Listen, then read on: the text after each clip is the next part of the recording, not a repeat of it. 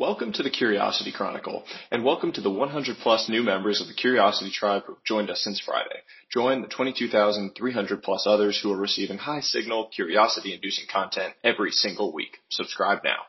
Today's newsletter is brought to you by AppSumo. Sumo Day 2021 is almost here, an event for entrepreneurs hosted by my friends over at AppSumo.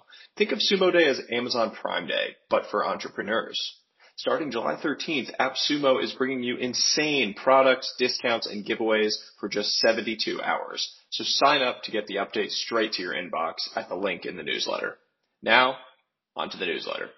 Hedgehogs and Foxes.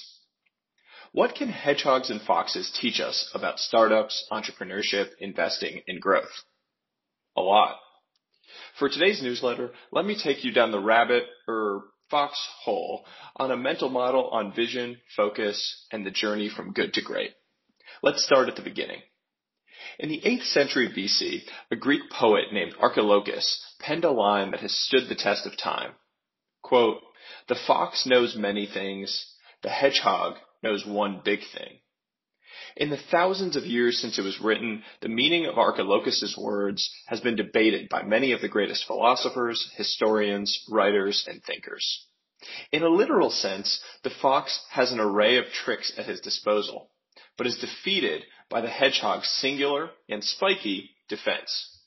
In a figurative sense, Archilochus is highlighting the difference between those with singular vision and those with more scattered inspirations.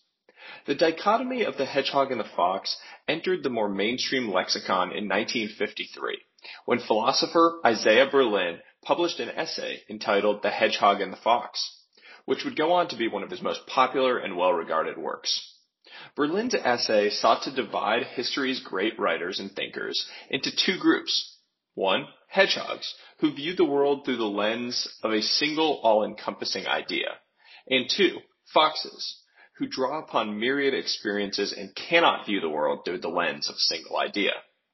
Quote, for there exists a great chasm between those on one side who relate everything to a single central vision, one system, less or more coherent or articulate in terms of which they understand, think, and feel, a single universal organizing principle in terms of which alone all that they are and say has significance.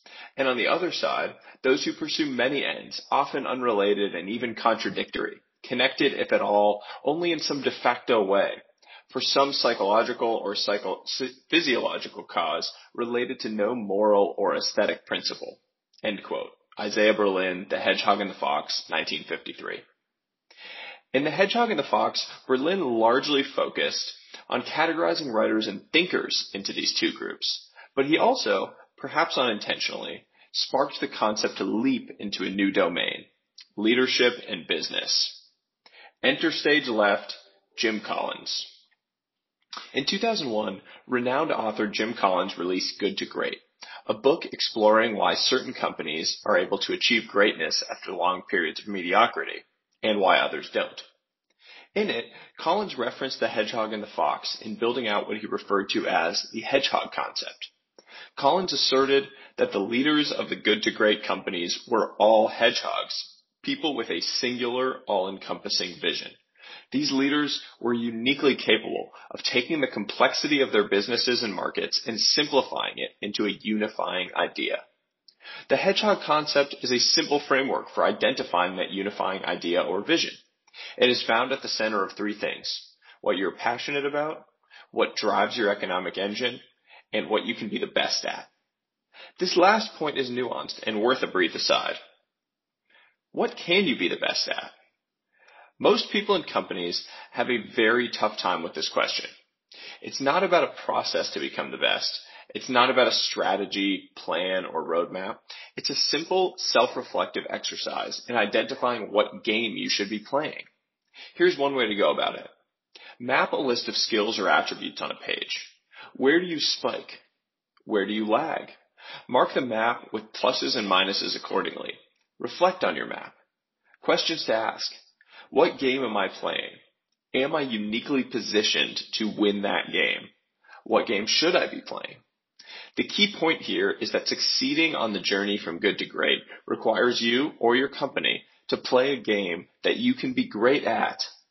Far too many people and companies spend years languishing in the valley of mediocrity simply because they were playing the wrong game. Okay, after that brief aside, which probably deserves its own piece in the future, back to hedgehogs and foxes. We've established a mental model. Foxes have multiple motivations while hedgehogs have a singular focus. So where might you apply this mental model in practice? Investing. Whether you're investing in startups or mature public companies, understanding management and their motivations is of paramount importance. This is often easier said than done. Try asking a simple clarifying question. Is the leader a hedgehog or a fox? It can be a tricky question to answer. It hits a very common investor blind spot. Investors tend to fall in love with foxes. They are dynamic, social, and multi-talented. Hedgehogs may not be any of those things, but with their singular focus, they are always in the fight. The best investors, the ones with the longest track records of success, not the flash in the pan hotshots, go to great lengths to understand management motivations and identify the hedgehogs. The investors I admire most, some of whom I've had the privilege to call friends and mentors, share this in common. In addition to the legends you all know, Buffett, Munger, etc., Ho Nam of the uber successful Altos Ventures has written a great piece on this, and Gavin Baker and Dennis Hong talk and write about this often. So this mental model clearly applies to investing. But what else? Personal development. For investing, you are evaluating others, but you can also use this mental model to evaluate yourself. Are you a hedgehog or a fox? Are you working toward a singular unifying vision or are you pulled apart by a variety of motivations? Importantly, a point that I have yet to address is that the characterization, hedgehog or fox, actually lies on a spectrum. It is not an absolute. You can be, and probably are, a blend of the two. In his highly regarded book on grand strategy, Yale professor John Lewis Gaddis points out that Abraham Lincoln likely embodied features of both the hedgehog and the fox. He had a unifying vision, but used certain fox-like means and characteristics to achieve his goals.